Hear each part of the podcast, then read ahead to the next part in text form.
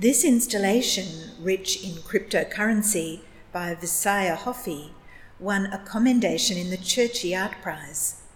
It is composed of five separate artworks. It is made of clay, wool, oil, airbrush, nail enamel, glue, eyeshadow, and nylon.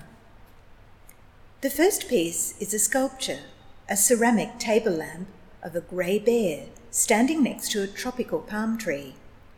It is positioned on a shelf attached to the gallery wall at a height of 120 centimetres. The light bulb, which activates as the viewer approaches, is hidden in the palm fronds. The bear is grey with black eyes, nose, and mouth. He appears to be looking up to the top of the tree. His right ear is pierced with a large gold ring. He wears a brown shirt with a shiny black bow near the neckline, mustard coloured trousers, and large white and grey trainers. His right hand is in the pocket of his trousers, the left arm is around the tree trunk. The trunk of the palm tree is yellow, and green fronds fan out in a circle at the top. The tree and the bear are positioned on a rust coloured circular base. The sculpture is 45 centimetres high by 20 centimetres wide and made of modelling clay. Next to the lamp is a tufted rug in the shape of a snail, which is attached to the base of the gallery wall. It is 85 centimetres high and 57 centimetres wide. The body of the snail is white, and the shell resembles a globe of the world with green, irregular shaped countries and blue seas. The snail's eyes are black triangles which face the viewer. The nose is a black inverted V shape and the black mouth is triangular, appearing open and friendly. The texture of the rug appears soft and luxurious. Next to the snail is an oil painting measuring 100 centimetres high by 78 centimetres wide. It is composed of several different elements on a colourful background. The background at the top and the middle of the painting is predominantly pink, with some patches of emerald green. The lower part of the canvas is mostly yellow.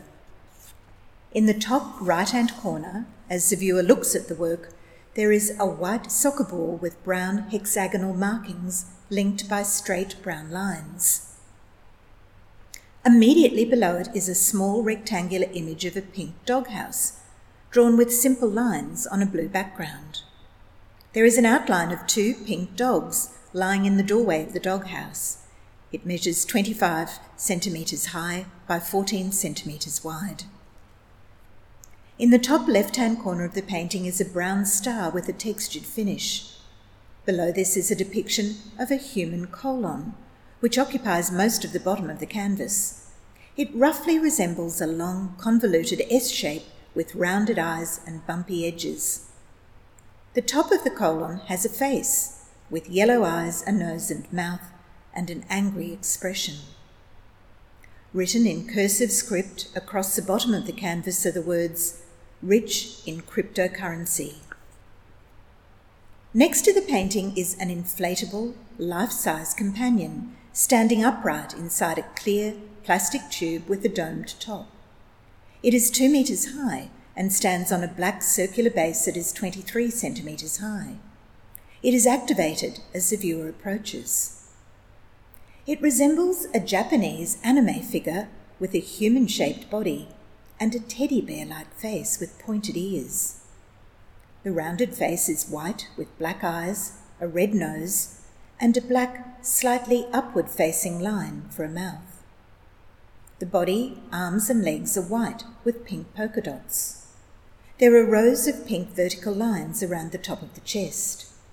There are rounded impressions of hands and feet the legs and feet seem large and slightly out of proportion to the rest of the body. A replica designer daybed is positioned in front of the wall where these pieces are placed. It measures 100 centimetres wide by 185 centimetres long. It has a wooden platform, leather straps, and is covered in a sophisticated black, white, and orange cover in an abstract pattern with a fur like texture. This pattern resembles a face with the mouth open in surprise or anguish. At the top of the bed is a headrest roll covered in the same luxurious fabric.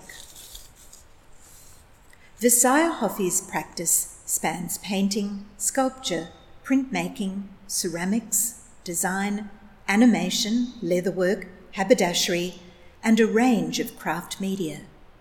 She often brings these together in immersive installation.